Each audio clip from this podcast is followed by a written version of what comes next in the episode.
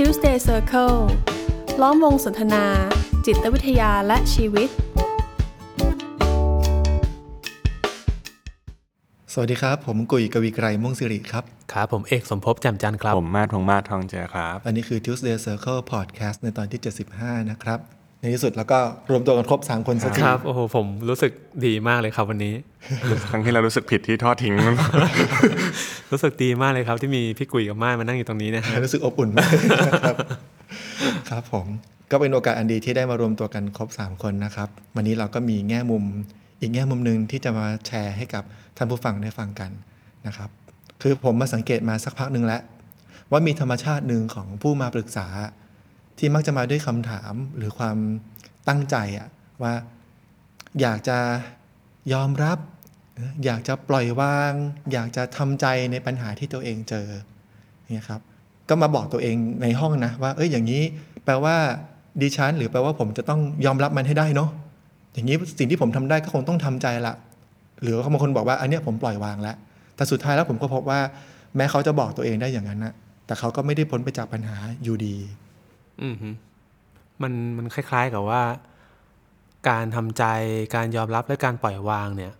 มันเหมือนกับว่ามันเป็นจุดที่ทุกคนอยากจะทำให้ได้เนาะอืมโดยเชื่อว่าทำแบบนี้ได้เนี่ย มันน่าจะเป็นการแก้ปัญหาได้ครับมันน่าจะทำให้ความไม่สบายใจที่มันเกิดขึ้นเนี่ยมันลดน้อยลงหรือมันหมดไปอืมอืมมองมองว่าการยอมรับปล่อยวางหรือทำใจเนี่ย เป็นการที่เราเราลงมืออะเราลงมือยอมรับ ลงมือปล่อยวางลงมือทำใจเนาะจริงผมว่าคำพวกนี้มันคู่กับ สังคมและวัฒนธรรมไทยมาก ๆ นะ นึกถึงตอนเด็ก ๆ ไปวัดอะพระก็พูดอะไรอย่างนี้เลยนะ ว่าให้ทำใจให้ละวางให้ปล่อยวางอืมโตมาบางทีพ่อแม่ก็พูดอีกเหมือนกันกับเรื่องพวกเนี้ยว่าให้ทำใจให้ยอมรับ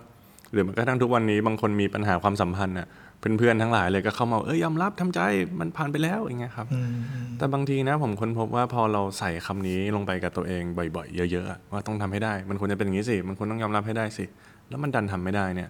กลายเป็นเกิดปัญหาใหม่ด้วยนะ คือหงุดหงิดใจรู้สึกแย่กับตัวเอง อืมอืมอืมใช่ดูมันกลายเป็นคำตอบสำเร็จรูปเนาะครับว่าเวลาเราเจอปัญหาที่มันไม่รู้จะจัดการยังไงอะหรือว่าโอเคละมันอาจจะมันอาจจะยากที่จะจัดการเนี่ย สุดท้ายมันจะลงเอยที่ว่างั้นเราต้องทำใจ จะต้องยอมรับจะต้องปล่อยวางอืมซึ่งผมว่าในแง่หนึ่งมันก็ถูกนะครับคือมันไม่ใช่เป็นอะไรที่ผิดเลย แต่มันอาจจะที่จะผิดอะเนาะมันอาจจะผิดตำแหน่งไปหน่อยเท่านั้นเองอืมช่วยผิดตำแหน่งนี่ เราก็คือเราคิดว่าเราจะต้องทำสิ่งเหล่านี้เนาะอืมซึ่งเท่ากับว่าเราเอาสิ่งเอาการยอมรับปล่อยวางทำใจเนี่ยมาเป็นจุดตั้งต้นอืมเพื่อที่จะให้ปัญหามันได้รับการแก้ไขอืมแต่จริง ๆ แล้ว การยอมรับการปล่อยวางการทำใจเนี่ยมันผมมองว่ามันเป็นปลายทางมากกว่านะ มันเป็นผลลัพธ์ที่มันจะเกิดขึ้นน่ะ เมื่อเราผ่านการลงมือทำอะไรบางอย่างอืมฮึครับแล้วเหมือนกับในกระบวนการที่ที่ผู้มาปรึกษามาคุยกับพวกเราเนาะ กระบวนการที่ว่านั่นแหละ มันก็คือกระบวนการที่จะจะทำอะไรบางอย่างอย่างที่พี่กุยว่าเนี่ยเพื่อจะนำไปสู่ผลลัพธ์ปลายทางคือการยอมรับการปล่อยวาง หรือการทำใจที่ว่านั้น แต่พอเราตั้งต้นที่การยอมรับเนี่ยมันเหมือนกับว่ามันไม่รู้จะ take action ยังไงอะมันเหมือนกับก็เลยกลายเป็นว่าการบอกตัวเองเนาะคอยบอกตัวเองว่าฉันต้องทำแบบนี้เนี่ยแล้วพอมันทำไม่ได้ก็กลายเป็นความหงุดหงิดใจ เป็นความไม่สบายใจเป็นปัญหาเพิ่มเติมขึ้นมาใหม่ดังนั้นถ้าเราจัดวางตำแหน่งของมันอย่างถูกต้องเนอะโอเค เราไม่สามารถจะทำใจได้หรอก เราไม่สามารถจะยอมรับได้หรอก หรือเราไม่สามารถจะปล่อยวางได้หรอก เพราะว่านี่คือผลลัพธ์ที่มันจะต้องผ่านกระบวนการบางอย่างอะถ้าเราวางไว้ตำแหน่งแบบเนี้ยโอเคแหละ มันจะมีอะไรบางอย่างที่ว่านั้นให้เราได้ค่อย ๆทำอืมอืมครับครับ เราลองยกตัวอย่างเพิ่มเติมกันหน่อยไหมครับ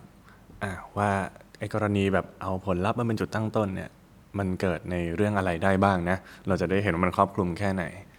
อย่างของผมเนี่ยถ้าเอาเร็วๆผมนึกถึงเรื่องการการเรียนเลยนะ ของน้องๆหลายคนที่ก็คุยกับผมอยู่เนี่ยยผมนึกถึงตัวอย่างหนึ่งก็ก็เป็นน้องท่านหนึ่งครับ ที่เขาก็เรียนแบบไม่จบตามเกณฑ์อะที่มันควรจะเป็นเนาะแล้วเขาก็มาคุยกับผมว่าเนี่ยที่ตัดสินใจมาเจอนะ เพราะว่าบอกตัวเองว่าให้ยอมรับให้ทำใจอย่างเงี้ยมาแบบจะเป็นอีกเทอมข้ามมาเป็นอีกเทอมแล้วอะ ก็ยังคงรู้สึกแย่ยังคงไม่สามารถแบบจัดการกับตัวเองผ่านคำนี้ได้อะอ่าแต่สุดท้ายนะ ผมก็เลยชวนเขาคุยแบบง่ายมากๆเลยนะครับว่างั้นเรามาสำรวจกันนะ ว่ามันติดขัดอะไรมันเกิดอะไรขึ้น สุดท้ายเขาก็ปิ๊งขึ้นมาครับว่าเออเขาไม่ได้กลัว ว่าตัวเขาจะทำใจได้ทำใจไม่ได้อะไรหรอกเขากลัวว่าพ่อแม่เขาอาจจะทำใจไม่ได้เออมันโจทย์มันไม่ได้อยู่ที่ตัวเขาเลยอะสุดท้ายครับ การแก้ปัญหาของเรื่องนี้ก็ตรงไปตรงมาเนาะพอรู้ว่าอ๋อจริง ๆ มันกังวลเรื่องพ่อแม่ ก็เลยไปสื่อสารกับพ่อแม่ครับ บอกกล่าวว่ามันเกิดสิ่งนี้ขึ้น ขอโทษนะ พ่อแม่โอเคไหม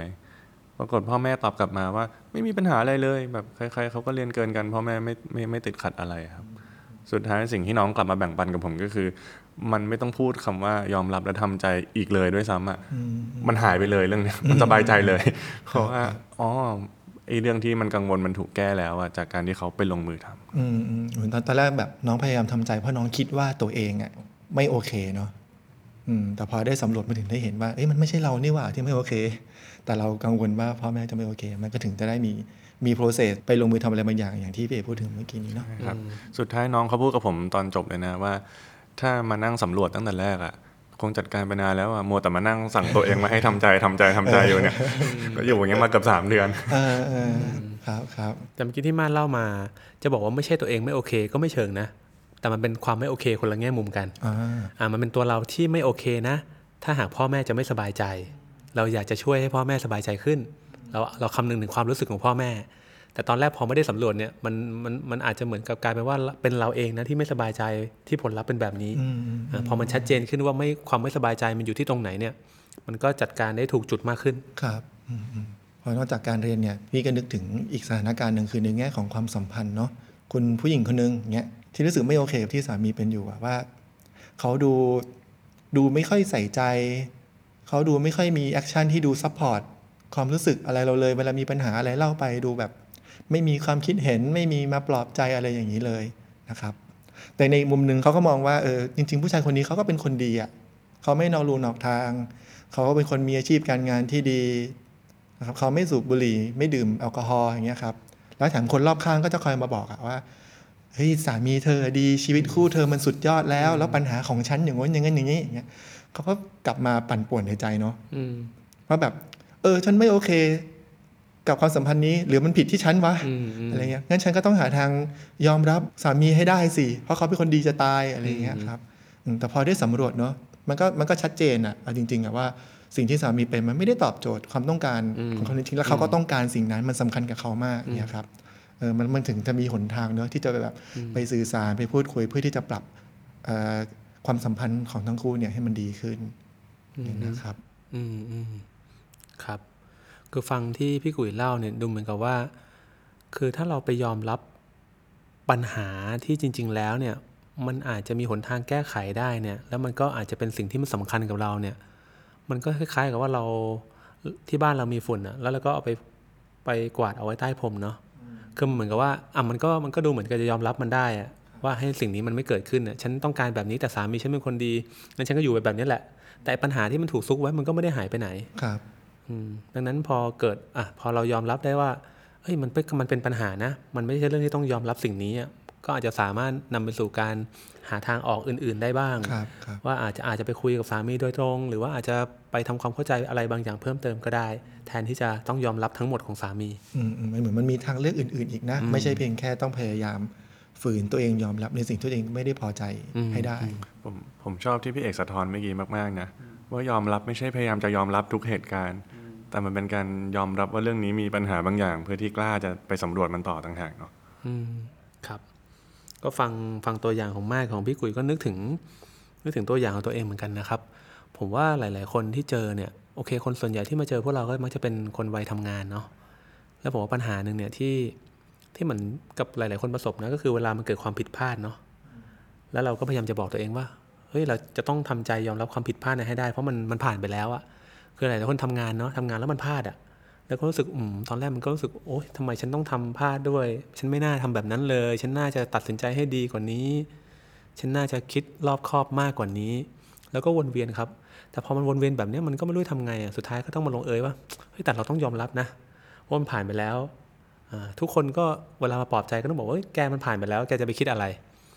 แต่ยิ่งบอกมันก็ยิ่งไม่จบไงเหมือนความผิดพลาดตรงเนี้ยมันก็เกาะกลุ่มจิตใจอยู่อะคือการไปบอกตัวเองว่าให้ต้องยอมรับให้ได้เนี่ยมันยอมรับไม่ได้จริง ๆนะครับ ก็เจอนะฮะก็เจอคนคนหนึ่งก็บอกนะเกิดความผิดพลาดในการทำงาน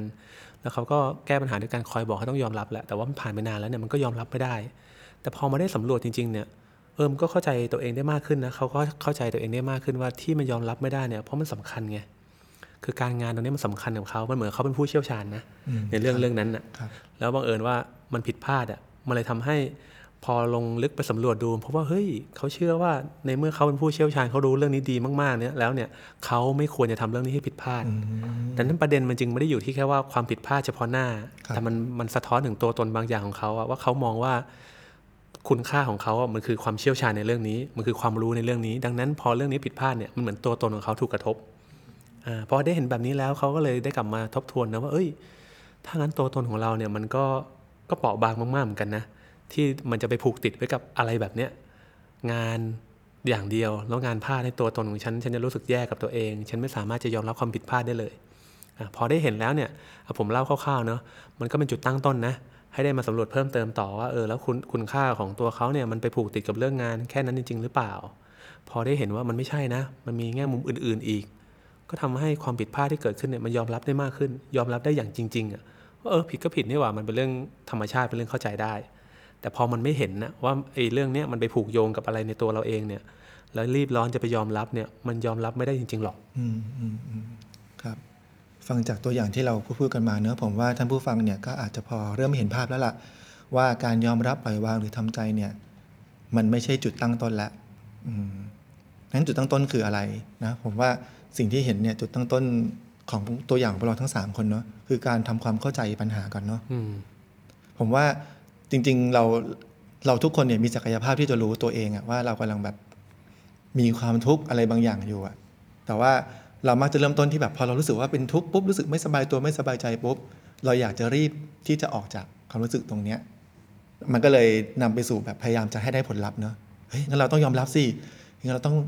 ปล่อยวางและทำใจสิ เราจะได้หายเป็นทุกข์สักทีแต่จริง ๆ แล้วความทุกข์นั้นมันก็มีรายละเอียดอื่นๆ ให้เราทำความเข้าใจก่อนเนาะคือจริงๆการอยากจะไปยอมรับ หรืออยากจะไปทำใจให้ได้อะมันกำลังสะท้อนนะ ว่ามันมีอะไรบางอย่างในตัวเราที่ตอนนี้ไม่โอเคนะ แล้วก็เชื่อว่าไอ้ผลลัพธ์ลักษณะนั้น ถ้ามันเกิดวันนี้มันจะได้โอเคไง แต่ผมว่าบางทีคนเราเจอเรื่องเดียวกันนะไม่ได้แปลว่าจะรู้สึกเหมือนกันนะอืมคือบางคนถูกว่าไอ้คนแรกอาจจะโกรธไอ้คนที่สองอาจจะสะเทือนไปถึงคุณค่าในตัวเอง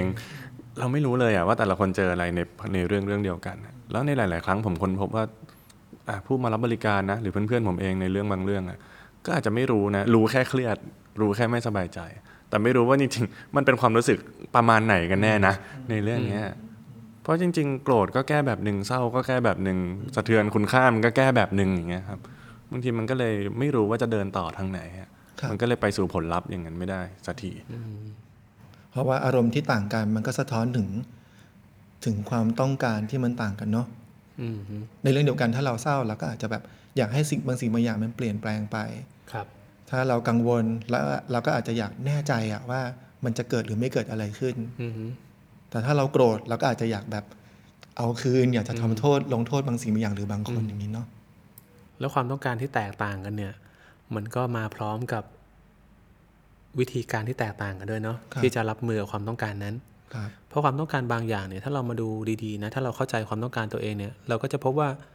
มันมีวิธีการอยู่นะ ที่จะทำให้ความต้องการเนี่ยมันเป็นจริงได้อ่าแต่บางครั้งเราอาจจะพบว่าเอ้ย ความต้องการนี้มันอาจจะมากเกินไปหน่อยนะ มันอาจจะขัดแย้งกับความเป็นจริงนะ อาจจะต้องปรับระดับความต้องการลง เพื่อให้เราจัดการมันได้มากขึ้นก็ได้อืมแต่แต่จะทำอะไรก็ตามแต่แหละ มันเริ่มต้นจากการที่เราเข้าใจตัวเราเองก่อนครับว่าตอนนี้เรากำลังรู้สึกยังไงกันแน่ เรากำลังต้องการอะไรกันแน่ครับแล้วมันจะ เดินทางไปสู่จุดไหนกันแน่นะ ที่จะทำให้ทุกอย่างมันคลี่คลายลงครับ